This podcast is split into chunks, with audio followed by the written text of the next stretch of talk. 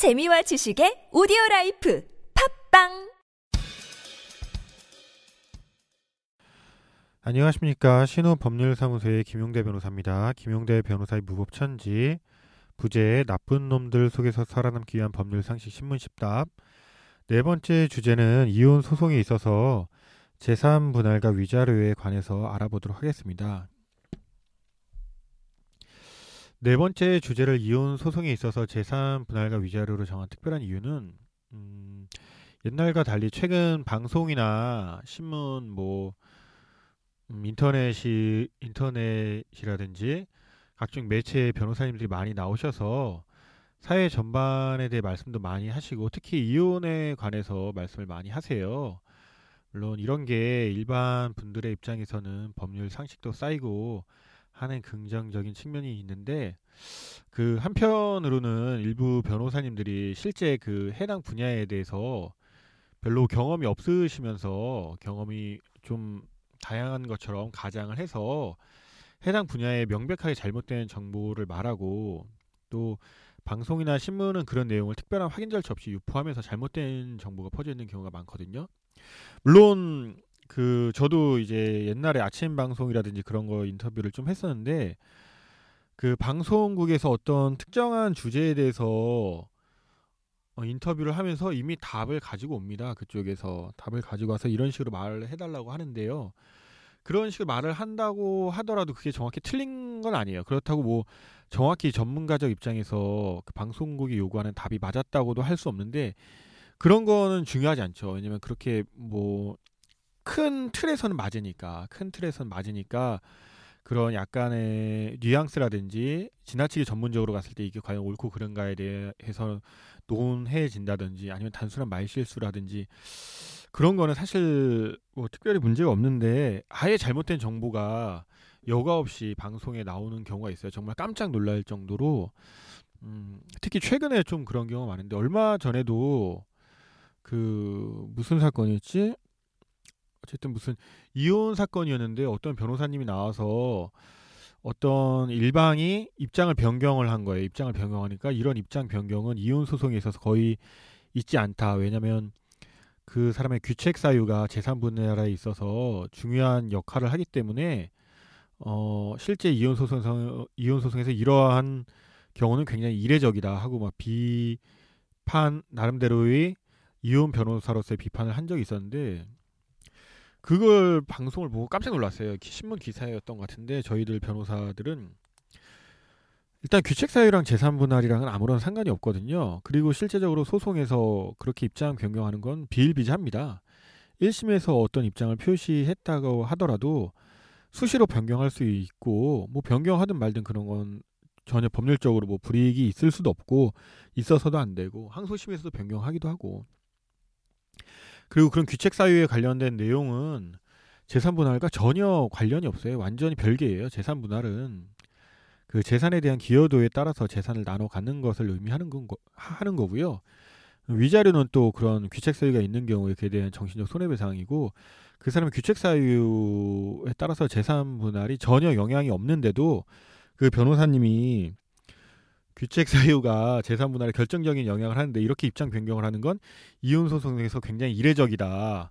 난 이런 걸 처음 봤다라고 하는데 도대체 어떤 변호사님이 이런 명백하게 잘못된 말씀을 하시는가 보니까 로스쿨 나오셔서 얼마 변호사를 안 하신 분이더라고요. 예, 이혼 소송을 해봤자 기껏해야 뭐 몇 건을 했을지는 알 수 없는데 어쨌든 그렇게 기본적인 내용도 틀리시는 변호사님들이 요새 유독 많아요. TV나 매체 보면 그리고 웬만한 이제 주요 방송 같은 경우는 그걸 또 사전에 검토를 해서 하는데 또 그렇지 않은 경우도 있거든요. 시간 관계상이라든지 그럴 경우에 유포 없이 여과 없이 방송에 나가거나 신문 기사에 나오기 때문에 그걸 보시고 착각을 하시는 경우가 많죠. 실제적으로 일반인 분들 중에서 규책 사유가 자신이 잘못하면 자기가 이뤄놓은 재산이라고 하더라도 재산 분할을 못 받는다고 생각하시는 분들이 간혹가다 계세요. 물론은 음, 그렇지 않은 분들이 더 많고 이제 워낙 일반적인 상식이니까 그 그렇지 않다고 생각하는 분들이 많지만 그렇게 헷갈리시는 분들도 있어요. 아까 말씀드렸듯이 그 변호사님들도 아, 아마 그 변호사도 로스쿨에서 가소법을 가사소송법이라든지 이런 가정관계에 관한 것을 필수적으로 안 배우니까 막 그렇게 즉흥적으로 인터뷰를 하다 보니까 그런 실수를 한 것일 수도 있고 한데 어쨌든 완전히 잘못된 방송을 하는 변호사님들 굉장히 많습니다. 요새 유독 그렇게 무슨 무슨 전문 변호사란 타이틀을 갖고 나서 사실 그런 전문 변호사라는 게 예, 사실 의미는 없는 건데 그런 경우가 많아서 음, 이렇게 이혼이 굉장히 또 일반적이잖아요. 그래서 이런 거를 그렇게 잘못된 정보를 바로 잡고자 어, 이렇게 어, 재산 분할과 위자료를 주제로 정했습니다. 사실 개인적으로는 이혼 사건을 그렇게 좋아하진 않아요. 제가 변호사로서 이혼 소송도 옛날에 참 많이 해봤지만 요새는 잘 안 하려고 하고 이혼 소송이란 게 사실 법적으로는 굉장히 쉬운 영역 중에 한 분야예요. 사실상 뭐 법률 분야가 굉장히 많지만 뭐 민사도 있고 형사도 있겠고 물론 민사 형사도 그 안에 굉장히 많은 분야가 또 있죠. 뭐 그리고 통합도산법이라든지 음, 특허, 의료 소송 이렇게 많은데 정말 이혼 소송은 사실 법적으로는 전혀 어려울 게 없는 분야예요. 사실상 법리적으로는 너무나 명쾌하게 쉬운 분야이기도 하고 사실은 법적으로 특별히 뭐 어렵다고 할 만한 게 아니라서 아마 사법연수원을 수료하신 분들도 그렇고 로스쿨을 나오신 분들도 그렇고 가장 먼저 사건 수임을 했을 경우에 가장 부담 없이 처리할 수 있는 부분이 이혼 소송이에요. 왜냐면은 일반 민사 소송 같은 경우는 변론주의라고 해서 원고가 어떤 사실을 주장을 하고 입증을 해야 돼요. 피고도 항변을 할 경우에는 그 항변 사실을 주장을 하고 입증을 해야 되고 그렇게 주장 입증을 하지 않으면 법원이 판단을 하지 않습니다. 판단을 하지 않기 때문에 불이익하게 판결이 나는 거예요. 원고가 무슨 돈을 빌려주고 그걸 받으려고 하면 돈을 빌려줬다는 사실과 그런 소비대차 계약 체결 사실 주장 입증을 해야 되는데 그 중에서 자기가 실수로 하나를 놓치면은 원고가 실제적으로 그 사람한테 돈을 빌려줬다고 하더라도 소송에서 지는 경우가 많거든요. 이게 실체적 진실과 소송에서 이기고 지는 거는 정말 많이 다른 경우예요. 그래서 그리고 그걸 법원이 누가 뭘 했다고 가르쳐 주진 않아요. 뭘, 어, 왜 이걸 안 하느냐, 이 소송을 하는데. 그런 건, 왜냐면 법원 입장에서는 누군가의 편을 들어주는 거기 때문에 그냥 가만히 있습니다. 법원은 중립적인 지위에서 민사소송 같은 경우는 가만히 있고, 변론주의에 따라서 각자 유리한 내용을 주장하고 입증을 해야 되는데, 사실 가사소송은 직권주의가 가미돼 가지고 법원에서 다 가르쳐 줘요. 이걸 어떻게 주장 입증을 하시고 이 부분에서 뭔가 더 제출을 하시고 그러라고. 그래서 사실 일반인 분들 중에서도 이혼 소송이나 재산 분할 같은 경우는 일반인이 직접 본인 소송을 하는 경우도 많죠. 그러면 판사님들이 또 친절하게 가르쳐 주시고 하시기도 하죠. 음, 그래서 솔직히 뭐 법리적으로는 전혀 부담이 없는 소송이 가사 소송인데 가사 소송이 힘든 이유는 아무래도 소송을 하는 각자 당사자들 입장이 감정적으로 굉장히 격한 상태에서 소송을 하는 경우가 많아요. 이혼 소송을 하는 경우도 그렇고 서로 음, 부부가 오랫동안 살다가 이혼을 하면 아무래도 이혼하게 된 원인이 감정적으로 서로 한계에 이르렀기 때문에 하는 경우가 많거든요. 그런 걸 이제 변호사로서 다 들어주고 그런 게 쉬운 일은 아니죠. 예, 법리적으로 어렵다기보다는 그렇게 사실적으로 어려운 부분이 많은 게 가사 소송 영역입니다. 물론 상속과는 좀 다른 면이 있는데 상속 소송은 좀 다른 면이 있고 이 가사 소송 중에서 이혼 소송이 특히 그렇게 그런 면이 있죠. 네, 그럼 오늘은 그 먼저 재산 분할이란 것이 도대체 무엇이냐, 재산 분할의 의의와 아까 말씀드렸듯이 유책 배우자의 재산 분할 청구권 및 이와 관련돼서 예물 예단의 경우에도 이런 법리가 적용될 수 있는지 그런 예물 예단에 관한 법적 문제 및 위자료 등에 대해서 알아보도록 하겠습니다. 음. 먼저 재산 분할이 뭐냐면 민법 830 839조의 2 보면은 음 839조의 1항이죠. 협의상 이혼한 자의 일방은 다른 일방에 대하여 재산 분할을 청구할 수 있다라고 규정하고 있습니다. 그다음에 사망은 재산 분할 청구권을 이혼한 날로부터 2년 경과한테는 소멸한다라고 규정하고 있고요. 그다음에 이거를 재판상 이혼에서 준용을 해요.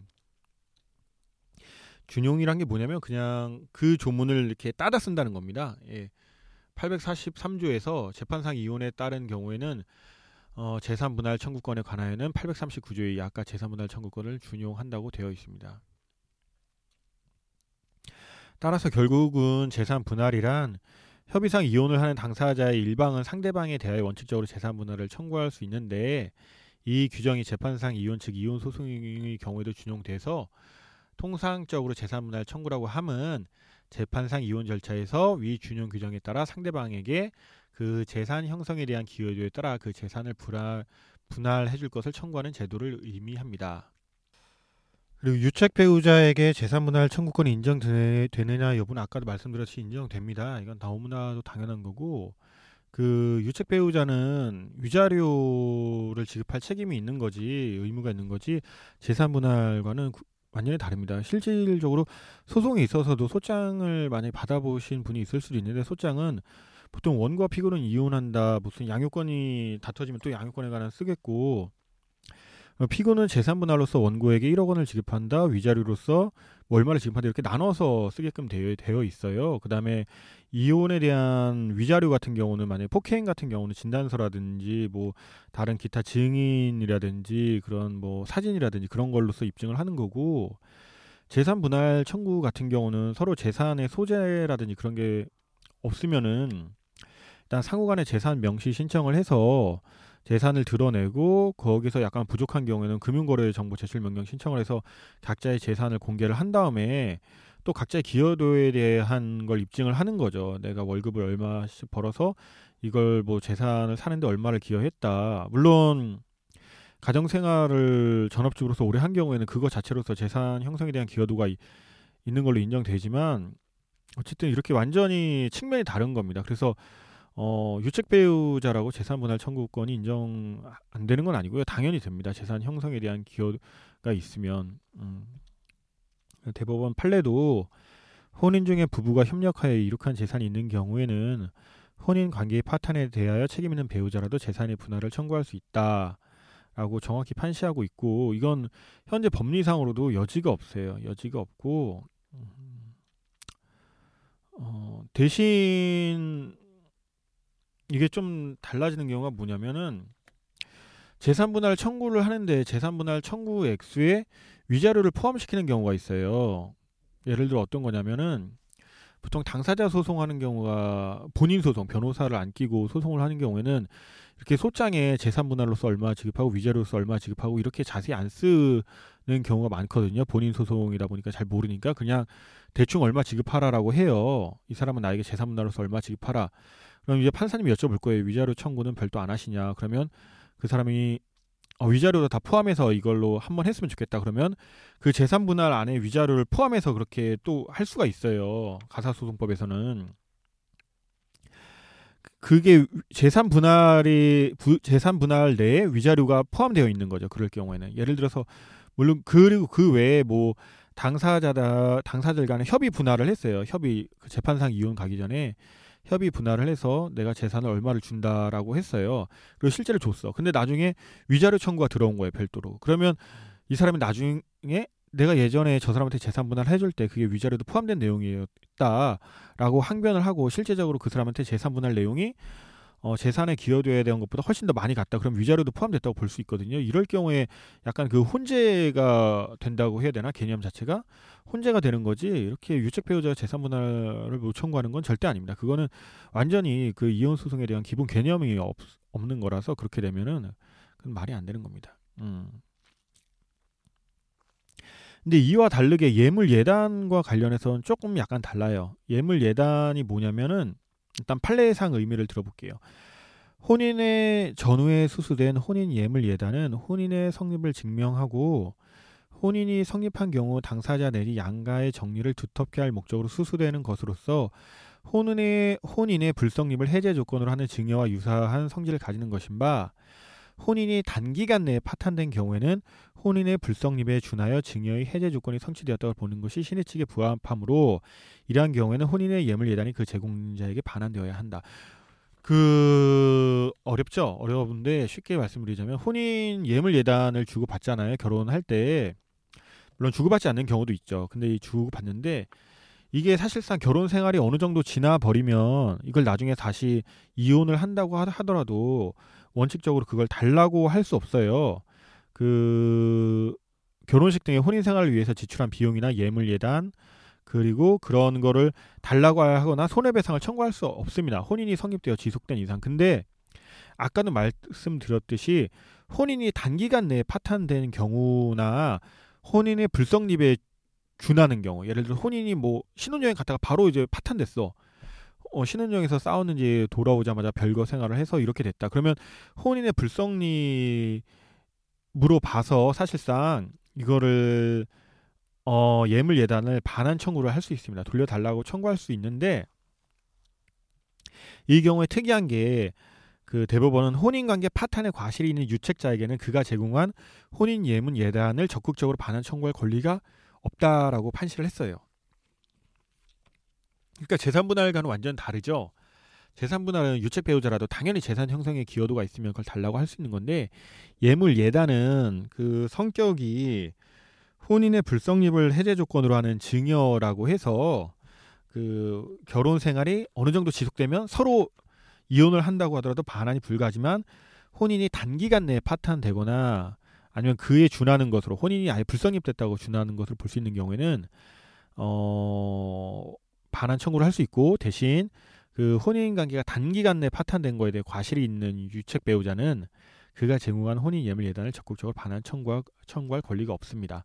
이건 약간 좀 재산 분할과 좀 다른 면이에요. 그 좀 이 부분을 많이 헷갈리시는 분들도 있는데 사실상 글쎄요.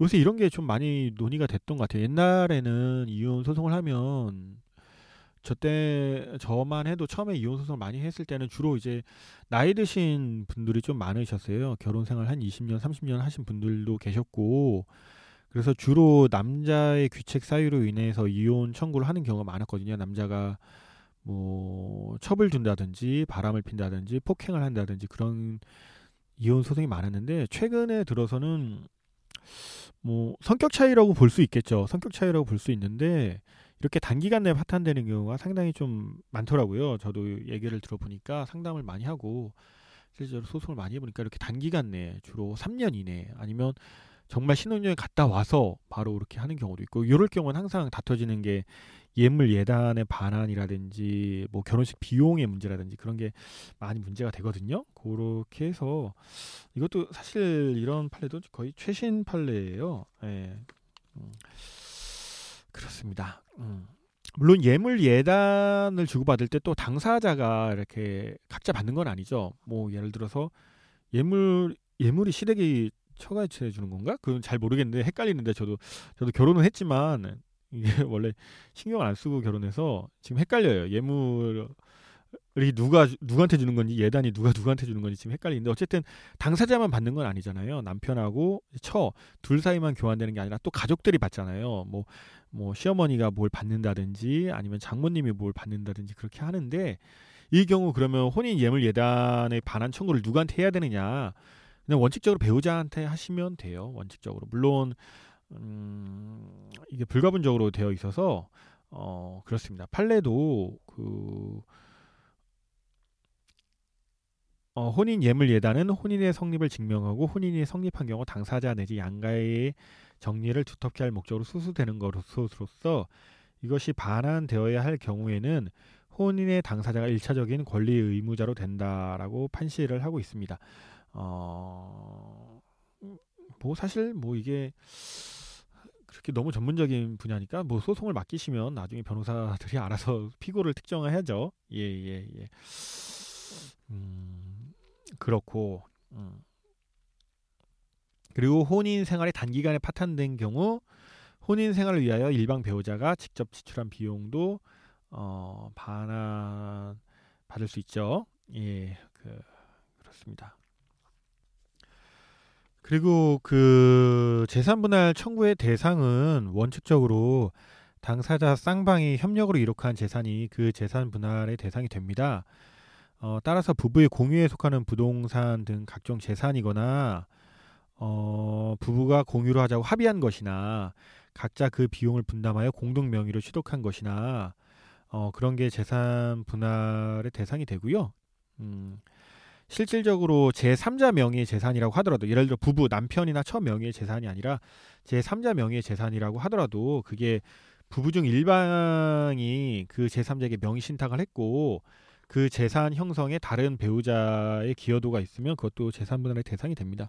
물론 부부 일방 명의의 재산이라고 하더라도 당연히 재산 분할의 대상이 돼요. 거의 기여도가 있다면 기여도가 있다면 재산 분할의 대상이 되는데 실무적으로는 글쎄요. 그 아무래도 소송이란 게 적극적으로 뭐 재산 분할 달라라고 하는 쪽이 주장을 하고 입증을 해야 돼요. 뭐 입증의 방법에는 여러 가지가 있을 수 있겠죠. 금융거래정보제출명령 신청도 하고 관련 증거 신청을 여러 가지를 해야 되는데 다른 사람 일방 명의로 되어 있는 재산을 재산분할 청구로서 받아오는 게 물론 당연히 법적으로는 가능하지만 또 이게 소송에서 주장하고 입증하는 게 그렇게 쉬운 건 아니에요. 쉬운 건 아니라서 항상 뭐 이런 게 다퉈지죠. 결국은 소송에 들어가면 부부 일방으로 재산으로 되어 있거나 아니면 아예 다른 제3자 명의로 되어 있는 재산 형성에 기여도가 있다라는 게 결국 소송에선 이게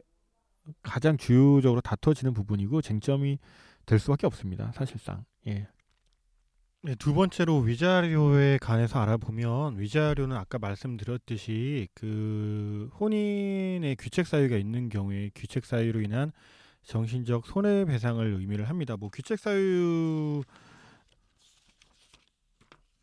뭐 여러 가지가 있을 수 있겠죠. 민법 840조 보면 재판상 이혼 원인이라고 해가지고 부부 일방은 다음 각호의 사유가 있는 경우에는 가정법원에 이혼을 청구할 수 있다. 1호 배우자의 부정한 행위가 있었, 있었을 때 2호 배우자가 악의로 다, 다른 일방을 유기한 때 뭐 3호 뭐 배우자 또는 그, 그 직계 존속으로부터 심히 부당한 대우를 받았을 때 4호 자기의 직계 존속이 배우자로부터 심히 부당한 대우를 받았을 때 5호 배우자의 생사가 3년 이상 분명하지 아니한 때 뭐 기타 혼인을 계속하기 어려운 중대한 사유가 있을 때가 6호로 있는데요. 이렇게 규책 사유가 있어야지 결국 이혼을 하잖아요. 이혼을 하는데 음, 이럴 경우에 이 규책 사유로 인한 손해배상을 위자료라고 합니다. 음. 물론 위자료 관련해서 가장 중요한 건 위자료의 액수죠. 물론 위자료 산정에 관한 방법은 뭐 그 유책 행위에 이르게 된 경위와 정도, 뭐 혼인관계 파탄의 원인과 책임, 배우자의 연령과 재산 상태, 재산이 실질적으로 위자료를 어느 정도 줬을 때 실질적인 지급이 가능한가 그런 걸 보는데요. 실질적으로 위자료 액수가 그렇게 크진 않아요. 저희 나라는, 어, 우리나라는. 보통은 예를 들어서 이제 남편이 다른 여자랑 바람이 났다. 그럼 상간녀라고 하잖아요. 그럼 남편한테 이혼 청구를 하면서 위자료 청구하고 재산 분할 청구하고 아이가 있는 경우에 양육권 친권 청구하고 이제 그 상간녀한테 대한 손해배상을 같이 청구를 해요. 병합해서 한 소송으로 이렇게 같이 청구를 하는데 그 위자료는 물론 그 피고가 많을수록 뭐 위자료가 많아 많다 그런 건 아니고요. 거의 총액으로 가기 때문에 실질적으로 그 여자가 받았을 고통의 고통이 예를 들어서 뭐 어느 정도다 그러면 그 분산되는 거기 때문에 예를 들어서 우리나라 위자료는 그렇게 거의 3천만 원을 넘기가 어려워요 위자료 인정이. 정말 심한 경우에는 정말 심한 경우에는 5천만 원까지 가기도 하는데 실무적으로는 거의 3천만 원을 넘기가 어렵습니다 위자료 인정 액수가. 예, 그래서 저희 나라가 이제 아니 우리나라가 이제 간통죄가 폐지가 됐잖아요. 그래서 위자료 액수라도 늘려야 된다. 간통죄로 처벌을 못하니까 그런 말이 있는데 아직까지는 뭐 특별한 움직임은 없는 것 같아요. 그래서 보통 이럴 경우에는 남편한테 한 청구할 때는 2천만 원, 3천만 원 청구하고 상간녀한테도 2천만 원, 3천만 원 해서 둘이 합쳐서 5천만 원 정도 되게끔 청구하면 실무적으로 한 3천만 원 이하로 받아줍니다 법원에서. 예 그렇게 하는 경우고 3천만 원 넘기가 어려워요. 우리나라는 정말 위자료에 대해서는 그렇게 많이 인정하는 나라가 아니기 때문에 음. 그리고 마지막으로 한번 볼 게. 그 유책 배우자의 이혼 청구권이에요. 유책 배우자가 이혼 청구권. 아까도 말씀드렸듯이 뭐 배우자가 바람을 펴놓고 오히려 적반하장식으로 그 상대방에게 이혼을 청구를 하는 경우죠. 이럴 경우가 있는데 어 원래 우리나라 대법원 판례는 그 혼인 생활의 파탄에 대하여 주된 책임이 있는 배우자는 원칙적으로 그 파탄을 사유로 하여 이혼을 청구할 수 없고 다만 상대방도 그 파탄 이후 혼인을 계속할 의사가 없음이 객관적으로 명백함에도 오기나 보복적 감정에서 이혼에 응하지 아니하고 있을 뿐이라는 등의 특별한 사정이 있는 경우에만 예외적으로 이 유책 배우자의 이혼 청구권이 인정됩니다. 이게 무슨 뜻이냐면 음, 예를 들어서 남자가 바람 펴놓고서 이제 새로운 여자와 결혼하기 위해서 지금의 배우자한테 이혼 청구를 하는 경우에요. 이혼 청구를 하는 경우면 원칙적으로 이제 받아주지 않았다는 거죠. 받아주지 않았는데 그 상대방이 이미 결혼 생활에 다 파탄됐어. 그리고 혼인을 계속할 의사도 없어. 그 여자도 실제 배우자도 아 더 이상 이 남자랑은 못 살겠다 하는데 그냥 보복적 감정. 이 남자가 나랑 헤어지면 저 여자랑 결혼하겠지라는 보복적 감정에서 단순히 혼인만 이혼만 응하지 않는 거예요. 서로 따로 계속 떨어져 살면서 이러는 특별한 사정이 있는 경우에만 이혼 청구권이 인정됩니다. 유책 배우자 이혼 청구권이. 그리고 최근에 뭐 대법원 판례가 나왔는데 여전히 이런 유책 배우자의 이혼 청구권을 부정하는 걸 받아줬어요. 물론 요거에 대해서 의미 없는 결혼 생활을 무조건 유지하도록 하는 게 헌법상 자기 결정권 침해가 아니냐라는 다른 법조인 분들의 의견도 있고 그리고 대법원 판례를 지지하시는 분들은 이거를 인정하게 되면은 사실상 축출 이혼이라고 하잖아요. 자기가 바람 펴놓고 자기가 어 지금 배우자를 쫓아내고 이걸 인정하는 꼴이 돼서 지금으로서는 시기상조가 아니냐 그 사회적 약자인 배우자를 보호해야 되는 거 아니냐 이라고 하는데 음, 실무적으로 이렇게 유책 배우자의 이혼 청구권이 인정되는 경우는 그렇게 많지는 않습니다. 실무적으로 왜냐면은 유책 배우자가 이혼 청구를 한다고 하더라도 대부분 어떤 식으로든 이혼이 되긴 돼요. 왜냐면 변호사가 이혼을 만들어가는 거죠. 예를 들어서 음, 이혼 청구를 하는데 상대방으로서는 도저히 참을 수 없는 자극적인 말을 소장에 쓰는 거예요. 예를 들어서 뭐 남자가 여자한테 이혼 소송을 제기할 때는 여자가 더 이상 성적 매력이 없어서 뭐 같이 살 수가 없다라는 말을 쓴다던가 남자가 여자가 남자한테 이혼 소송을 제기할 때는 뭐뭐 뭐 성불구라든지 아니면 뭐 다른 좀 더 자극적인 말을 쓰므로써 상대방이 그런 소장을 받았을 때 도저히 정 떨어져서 이혼을 하, 하지 않아, 않고는 못 베길 정도로 이렇게 만들어 가서 대부분 이혼에 대해서는 이혼을 하, 안 한다에 대해서는 실무적으로 이렇게 막 다투어지는 경우는 그렇게 많지 않습니다. 대부분 양육권이라든지 양육권을 누가 갖고 가야 되느냐 아니면은 뭐 그 재산 분할을 얼마큼 해줘야 되느냐 위자료를 얼마를 해줘야 해줘야 되느냐에 대해서 주로 소송상 다툼이 되지 이렇게 이혼을 안 하겠다 이혼을 한쪽에서는 하고 싶다고 하고 한쪽에서 안 하고 싶다고 하고 실무적으로 이렇게 다투어지는 경우는 그렇게 많지 않은데 이게 다투어졌을 경우에 요렇다는 거죠. 예, 그 똑같습니다. 물론 최신 대법원 판례도 거의 똑같아요. 그 어, 상대방 배우자도 혼인을 계속할 의사가 없어 일방의 의사에 의한 이혼 내지 축출 이혼에 염려가 없는 경우는 물론 이렇게 딱 말이 나오죠. 축출 이혼에 염려가 없는 경우는 물론 나아가 이혼을 청구하는 배우자의 유책성을 상쇄할 정도로 상대방 배우자 및 자녀에 대한 보호와 배려가 이루어진 경우 세월의 경과에 따라 혼인 파탄 당시 현저하였던 유책 배우자의 유책성과 상대방 배우자가 받은 정신적 고통이 점차 약화되어 쌍방의 책임의 경중을 엄밀히 따지는 것이 더 이상 무의미할 정도가 된 경우 등과 같이 혼인 생활의 파탄에 대한 유책성이 그 이혼 청구를 배책해야 할 정도로 남아있지 않은 특별한 사정이 있는 경우에만 유책 배우자의 이혼 청구를 허용한다고 최근에 팔 판례가 나왔고요. 뭐 똑같은 판례입니다. 사실상 뭐 내용 문구가 약간 좀 달라지긴 했는데 똑같은 판례라고 보시면 되고 요거에 대해서 뭐 다퉈질 수 있는데 법리적으로는 음 어쨌든 이런 판례가 있다는 거 음, 알아두시고요. 뭐 오늘은 짧게 이렇게 전체적인 재산 분할이라는 게 도대체 뭔가 위자료라는 게 뭔가에 대해서 간략히 알아봤습니다. 사실 이혼 소송에 있어서 법리적으로 이렇게 많이 말씀드릴 건 없어요. 대부분 대부분 다들 잘들 아시고 어, 그러기 때문에 근데 다만 제가 이렇게 굳이 이렇게 주제로 정해서 말씀드리는 이유는 요새 너무 음, 잘 모르시면서 막 이렇게 완벽하게 잘못된 사실을 언론이나 그런데 많이 말씀을 하시는 변호사님들이 간혹 계시고 그걸 그대로 받아 적는 매체들이 있어서 이렇게 사실 확인 차원차 이렇게 말씀을 드리고 방송 주제로 선정한 겁니다. 그러면 이번 방송은 이걸로 마치겠습니다. 감사합니다.